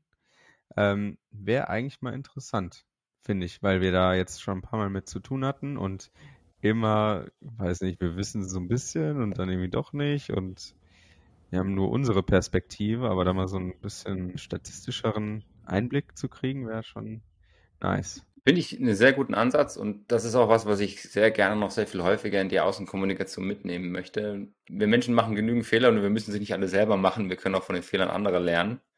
Und da fände ich es gerade gut, wenn man solche Themen mal mit anspricht und die Motive sind ja statistisch nachgewiesen. Und vielleicht können wir den einen oder die andere dazu bewegen, da ein bisschen mehr drüber nachzudenken. Und was ich schön finde, ist, dass sich schon in den jüngeren Generationen jetzt abzeichnet, dass es weggeht von diesen Hardcore-Geschichten. Das gibt es immer wieder mal in jeder Kultur, in jeder Generation, in, jeder, in jedem Land irgendwo, klar. Nur ich habe das Gefühl, dass das Bewusstsein für besseres Essen, für bessere Getränke, für höhere Qualität sehr, sehr viel stärker in den jüngeren Generationen verankert ist, als es das vielleicht vor 20 Jahren, 30 Jahren war. Aber lass uns das mal machen, sehr, sehr gern. Mhm. Dann haben wir jetzt noch ein Marketing-Thema und dann kommen wir schon in die Celeb Corner. Und ich musste etwas schmunzeln, als ich dieses Marketing-Thema gesehen habe. Sagt dir Lugana was? Weißt du, was Lugana ist? Sich an wie eine Urlaubsregion. ja, also Lugana ist der typische Weißwein für den Gardasee. Ach, krass. Okay. Ich habe mir vorgestellt, wie ich mit, dem, mit der Campingausrüstung nach Lugana fahre mit dem Auto. Und Gardasee ist da verdammt nah dran, oder? Gardasee, sehr beliebtes Urlaubsziel, äh, insbesondere bei den, sag ich mal, eher im Süddeutschland wohnenden Bevölkerung. Und ich meine, von München aus bist du in dreieinhalb Stunden an den Gardasee gefahren. Und das klassische Getränk dort, der klassische Weißweinstil, regional bedingt, ist der Luganer. Lugana zeichnet sich durch eine durchaus intensive Frische ab. Der ist nicht super aromatisch, der ist einfach frisch, dazu ein bisschen Zitrus, hat eine relativ hohe Säure und ist einfach das Getränk, wenn du gemütlich auf der Terrasse am Gardasee bist und magst einfach ein kühles Gläschen frischen Weißweins genießen. Passt sehr gut, passt zur lokalen Küche sehr gut. Das Problem ist, zum einen, das ist jetzt kein Wein, der unglaublich viel Charakter hat. Also das ist ein sehr frischer Wein, aber er hat meistens keine super Komplexität und diese, sagen wir, die Basisqualität, die macht so 80, 90 Prozent aus von, von Lugana. Es gibt ein paar große, es gibt ein paar Superiore, es gibt ein paar, die werden im Holz ausgebaut, gibt ein paar wenige Schaumweine. Plus klassisch ist Lugana jetzt kein Getränk, das du mit Komplexität verbindest, sondern eher mit Urlaubsfreude, mit Erfrischung. Und es gibt auch im Marketing etwas, das wir als Lugana-Effekt bezeichnen, nämlich du kaufst dir eine Flasche Lugana am Gardasee, trinkst die und denkst dir, boah, das ist toll, das ist lecker, das passt super. Dann nimmst du dir eine Sechserkiste mit, fährst nach Hause in deine Schwabinger 30 Quadratmeter Wohnung mit 1500 Euro Miete im Monat, setzt dich bei Regen auf den Balkon, mit deinem Dach drüber, trinkst ihn und denkst dir, pff, ist jetzt nicht so geil. Ja, und was da im Hirn im Endeffekt passiert ist, dir fehlt einfach die Assoziation zu diesem Wein, der halt vor Ort einfach besser schmeckt, weil du dieses Urlaubsgefühl, dieses Vorortgefühl mit verbindest. Und tatsächlich hat, ist Deutschland die, die, die größte Abnehmerregion für Lugana. Äh, USA und UK kaufen noch viel, aber mhm. Deutschland ist so das Zentralding. Und ich könnte wetten, dass der Großteil sich in Münchner Raum abspielt, weil München nun mal die nördlichste Stadt Italiens ist und extrem viele Leute es nach Italien zieht. Und da passiert das halt manchmal. Ich habe viele Freunde, die stehen total auf Lugano und auf bestimmte Marken und die sitzen dann daheim und denken sich, das ist schon okay, aber am Gardasee ist geiler. Und deswegen hat Lugana so ein bisschen eben dieses Image Urlaubswein. So, und jetzt gab's diesen lustigen Artikel hier, den wir da teilen. Why you should drink Lugana wines with Sushi. Und im Endeffekt ist das eine Marketingkampagne des Konsortiums. Und die versuchen jetzt, diese Lugana DOC so ein bisschen internationaler aufzustellen, zu sagen, hey, das ist nicht nur was für die Terrasse, sondern das passt auch unglaublich gut zu bestimmten Gerichten, Speisearten und so weiter. Und hier wird unter anderem Sushi empfohlen und das kann ich nachvollziehen. Also zu Sushi passt das sehr gut, weil Sushi oft auch ein bisschen neutraler gehalten ist, ein bisschen leichter und auch leichtere Weine braucht. Ich bin großer Fan von Sushi und Champagner oder Sushi mhm. und qualitativ hochwertige Schaumweine. Das heißt, der Lugano, der würde da sehr gut dazu passen. Was ich nicht sehe, ist die Verbindung, die Sie auch hier in dem Artikel erwähnt haben, zu asiatischem Essen. Insbesondere, sie sagen, weil man es auch gut ähnlich wie einen Riesling zu asiatischem Essen genießen kann. Und das finde ich ein bisschen komisch, weil mir fehlt dafür die Süße. Ja, weil scharfes Essen braucht Zucker im Getränk, damit das kompensiert wird. Das gehen, gehen so restsüße Riesling, so ein Riesling-Kabinett aus Deutschland, aus von der Mosel oder so, passt richtig geil zu scharfem asiatischem Essen, weil die Schärfe im Essen kompensiert wird durch den Zucker im Riesling. Und Lugana ist halt meistens trocken. Und deswegen könnte das ein bisschen schwierig werden, den da irgendwie zu paaren mit sowas. Aber gerade so Seafood würde, glaube ich, gut passen. Zu leichten vegetarischen Gerichten, zu einem Hummus passt das sicher gut. Von mir aus zu Sushi passt das sehr, sehr gut. Aber diese hier Thai Curry und sowas wäre jetzt nicht meine Empfehlung. Also klar, die Säure ist extrem hoch, ähnlich wie beim Riesling, aber mir würde einfach die Restsüße fehlen. Deswegen vielleicht nicht. Und dann habe ich mir gedacht, warum machen die das? Es steht hier unten so ganz am Rande drin, ja, übrigens, es gibt 26.000 Sushi-Restaurants nur in Italien. Und ich könnte mir vorstellen, dass die Idee dahinter ist, so eine zusätzliche Sparte aufzumachen, wie so eine Art Mini-Siegeszug anzutreten. Wir entern jetzt mal die asiatischen Restaurants, insbesondere die Sushi-Restaurants mit unserem Lugana, um das Ganze so ein bisschen populärer zu machen und vielleicht die Küche da auch ein bisschen auf links zu drehen. Ja, ich meine, den Lugana-Effekt, das ist äh, ziemlich lustig, weil ich habe vor nicht ganz einer Woche mit einer Freundin gesprochen und die hat mal das gleiche mit der Mosel gehabt. Also dorthin gefahren, Weingut, super geil, direkt äh, mit einem Wein begrüßt worden und dann eigentlich den ganzen oder das ganze Wochenende nur die Weine von denen getrunken, von dem Weingut. Und dann haben sie sich auch so ganze Kisten mit äh, nach Hause genommen. Und zu Hause schmeckt der Wein nicht mehr. Wahrscheinlich dann wirklich, weil du die Connection nicht mehr hast. Und wenn die das auch wissen und aktiv angehen wollen, dann kannst du ja sagen, du musst dort vor Ort in Sushi-Restaurants gehen, push die Sushi-Restaurants. Dort wird der Wein, äh, äh, der Lugana dann mit dem Sushi serviert. Und wenn du zu Hause bist, Das Sushi kannst du dir einkaufen. Den Gardasee nicht, weißt du? Mhm. Dann kannst du das zu Hause trotzdem wieder in der gleichen Kombi trinken. Dann schmeckt's vielleicht auch. dann kannst du so den außer Gardasee-Absatz von dem Lugana fördern. Marketing-Genie. Ist das nicht ein Meisterwerk? Ja, Hervorragend. Finde ich geil. dann Sehr gut. äh, lass uns das mal in den Kalender schreiben für in drei Jahren. Dann können wir äh, überprüfen, ob das geklappt hat. Finde ich einen guten Plan. So.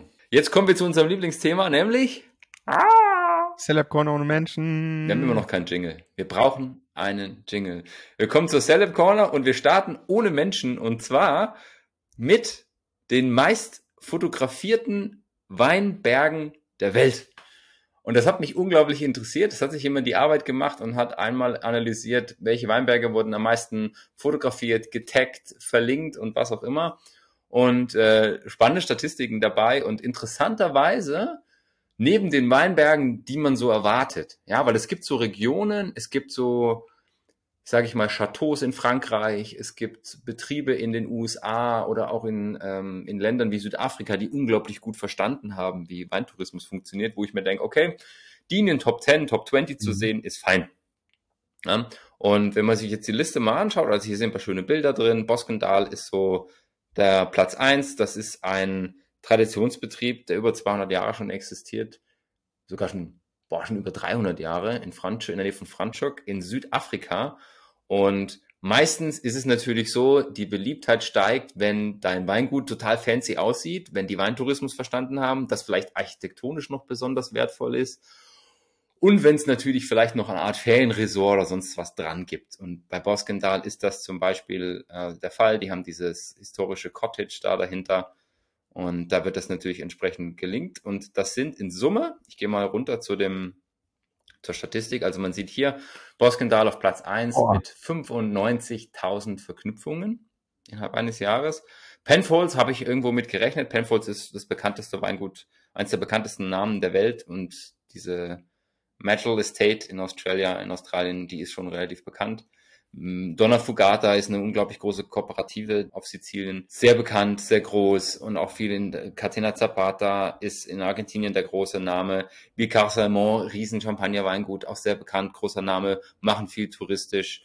Marques de Riscal, größter Name in Spanien, Chateau Margaux, absolut schickes Prestige. Weingut in, in Bordeaux, Chateau Lacoste Provence äh, ist so ein architektonisches Meisterwerk. Also das, okay, kann ich alles verstehen. Ferrari ist hier auf Platz 12, haben wir auch schon drüber gesprochen. Die Sponsoren der Formel 1. Und jetzt wird's witzig. Und zwar steht hier Wo ist Deutschland? 18. Also Deutschland ist nicht dabei, das schon mal vorweggenommen. Dafür haben wir zu wenig Weintourismus. Aber was ich unglaublich spannend finde, auf Platz 18 ist Night Timber. Das ist das Weingut aus der letzten Wiki-Update-Folge, die Anfang der 90er Jahre mitbestimmt haben, dass English Sparkling so einen Schub kriegt. Ja, und die haben ein paar schöne Weinberge. Ich war ja auch dort vor Ort. Gerade so im Nebel sieht das ganz toll aus. Die gehen dann so, machen so einen kleinen Schwelg. Ist alles sehr, sehr schön hergerichtet. Ist ein, ein Wahnsinns-Weingut-Estate, also brutal aufgezogen.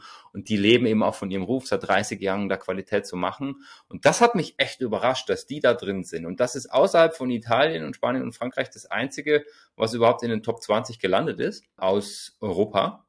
Und kein Deutschland, kein Österreich. Wie gesagt, wir sind da nicht so weintouristisch. Wir haben einfach nicht die Besucherzahlen, das prozentual genügen, das Verlinken. Ja? Aber mich hat's überrascht, dass Night Timber das schafft. Mhm. Das ist sehr beeindruckend. Und ähm, wenn man das sieht, was da vor ihnen steht, Chateau d'Yquem, eins der prestigeträchtigsten Weingüter aus dem Bordeaux, aus dem Sautern, mit Weinen, die bekannt sind durch viel Süße, viel Alkohol, viel Säure und Lagerfähigkeiten für 200 Jahre haben. Das ist beeindruckend Ja. und das hat mich überrascht. Ja. Und es ist auch ein Bild drin, glaube ich. Hier. Boah, das sieht natürlich auch nice aus. Ja, also wer es gerade nicht sehen kann, wir blicken auf einen Weinberg, der so leicht im Nebel liegt, in der Morgendämmerung, so durch die Reihen, wunderschön, die Farben sind ganz toll. Night Timber auf Instagram für knapp 45.000 Followerinnen, also das hat mich überrascht. Herzlichen Glückwunsch an Night Timber. Das auf jeden Fall mal eine Celeb Corner mit Weinbergen in diesem Falle und nicht mit Menschen. Äh, ist auch mal eine schöne Abwechslung. Ja, ist vor allem auch mal was ohne Gin. Ja, und ich meine, die Celeb Corner wäre nicht die Celeb Corner, wenn es nicht einen Celebrity gäbe, der sich entschlossen hat, wieder eine Spirituose auf den Markt zu bringen. Und dieses Mal ist es uns Freund Rod Stewart, bringt seine eigene Whisky-Marke heraus. Wolfies Whisky ist produziert am Loch Lomond, ich hoffe, ich spreche es richtig aus, in Schottland. Und er bringt jetzt einen Wein raus, äh, einen, Entschuldigung, einen Whisky raus, den er selbst zwei Jahre mitbestimmt hat. Schmeißt ihn auf den Markt für 35 Pfund ungefähr. Was dabei ganz spannend ist, er hat ja andere Wurzeln, er ist ja kein Amerikaner. Äh, sie starten in äh, UK, Dänemark, Deutschland, Österreich, also im zentraleuropäischen Markt und gehen erst, wenn es funktioniert, in die USA. Das mag zum einen daran liegen, dass es ein schottischer Whisky ist und die ja eher mit ihrem Bourbon so unterwegs sind. Zum anderen hat er es ein bisschen vorsichtiger angehen wollen. Er hat allerdings, finde ich, eine sehr coole Nähe zur Marke hergestellt. Äh, zum einen hat er von seinem Song Rhythm of My Heart Schnipsel des Songtextes drauf ge gedruckt und er hat tausend von den Dingern sogar unterschrieben und bringt in den Markt. Also das finde ich eine coole Geschichte, ehrlich gesagt. Ich bin kein Fan momentan, so richtig neige ich noch nicht dazu, das zu bestellen. Aber das finde ich auf jeden Fall cooler und spannender, als einfach nur zu sagen, ich bringe für 80 Dollar so ein fettes Ding raus und schmeiß das millionenfach in den Markt. Hier ist so ein bisschen die Personalisierung da dahinter.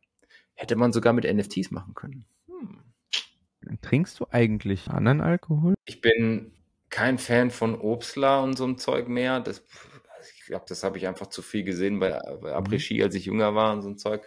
Auch Mixgetränke, das ist alles nicht meins. Cocktails mal ganz selten, wenn ich mit Freunden unterwegs bin.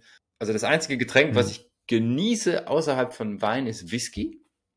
Und da habe ich so 20, 25 Stück zu Hause, Whisky. die ich dann, äh, ich habe eine gute Freundin und zwei gute Freunde, die sehr, sehr gern Whisky mögen. Und wenn die zu Besuch sind, kosten wir uns da so ein bisschen durch. Und auch da gibt's ja unterschiedliche Sichtweisen. Ich bin der Typ Moorleiche, das hatten wir auch in der letzten Folge. Ich mag die, die so richtig nach Torfbrocken schmecken. Die meist die, die Eilays von der Insel. Und einer der Freunde, der ist eher so der Typ, der dann gerne ja. Whisky Sour mit einem coolen Bourbon aus den USA trinkt. völlig fein. Nicht, kennst du diese Octomore Whiskys? Habe ich mal einen äh, bei einem Whisky-Tasting getastet und nee, weiß ich nicht, aber so richtig äh, das ist dann wahrscheinlich genau das, was du abfeierst, oder? Die, die so richtig. Also ja, es gibt auch da gibt es ja noch Unterschiede. Also rauchig ist das eine und das kann ja oft auch schon durch das durch das äh, Holz kommen. Aber dieses Torfige ist halt auch durch bei der Verarbeitung diesen, diesen, diesen richtig krassen, erdigen Torfstechergeruch, wo du so, wenn du reinlegst, also das ist so, ich sag, also Moorleiche ist für mich da sehr, sehr eine gute Assoziation. Falls wir uns äh, mal sehen und ich habe die Möglichkeit, was mitzubringen oder du besuchst mich mal wieder, halte ich mal deine Nase unter ein, zwei Fläschchen drunter. Also da gibt's schon ein paar recht groß auch bekannte Marken. Artback ist so ein krasse, so eine klassische Marke, die riechst du aus 30 Zentimeter Entfernung schon. Machen wir mal ein kleines ja, Schnüffelchen. Nice. Muss man ja nicht alles trinken, aber zumindest schnüffeln ist schon mal ganz spannend. Ja, also, lieber Rod Stewart, äh, viel Erfolg bei der Marketingkampagne. Mal was Europäisches mit stark Alkohol. Dann sind wir durch in diesem Sinne. Nächste Woche wieder von zu Hause.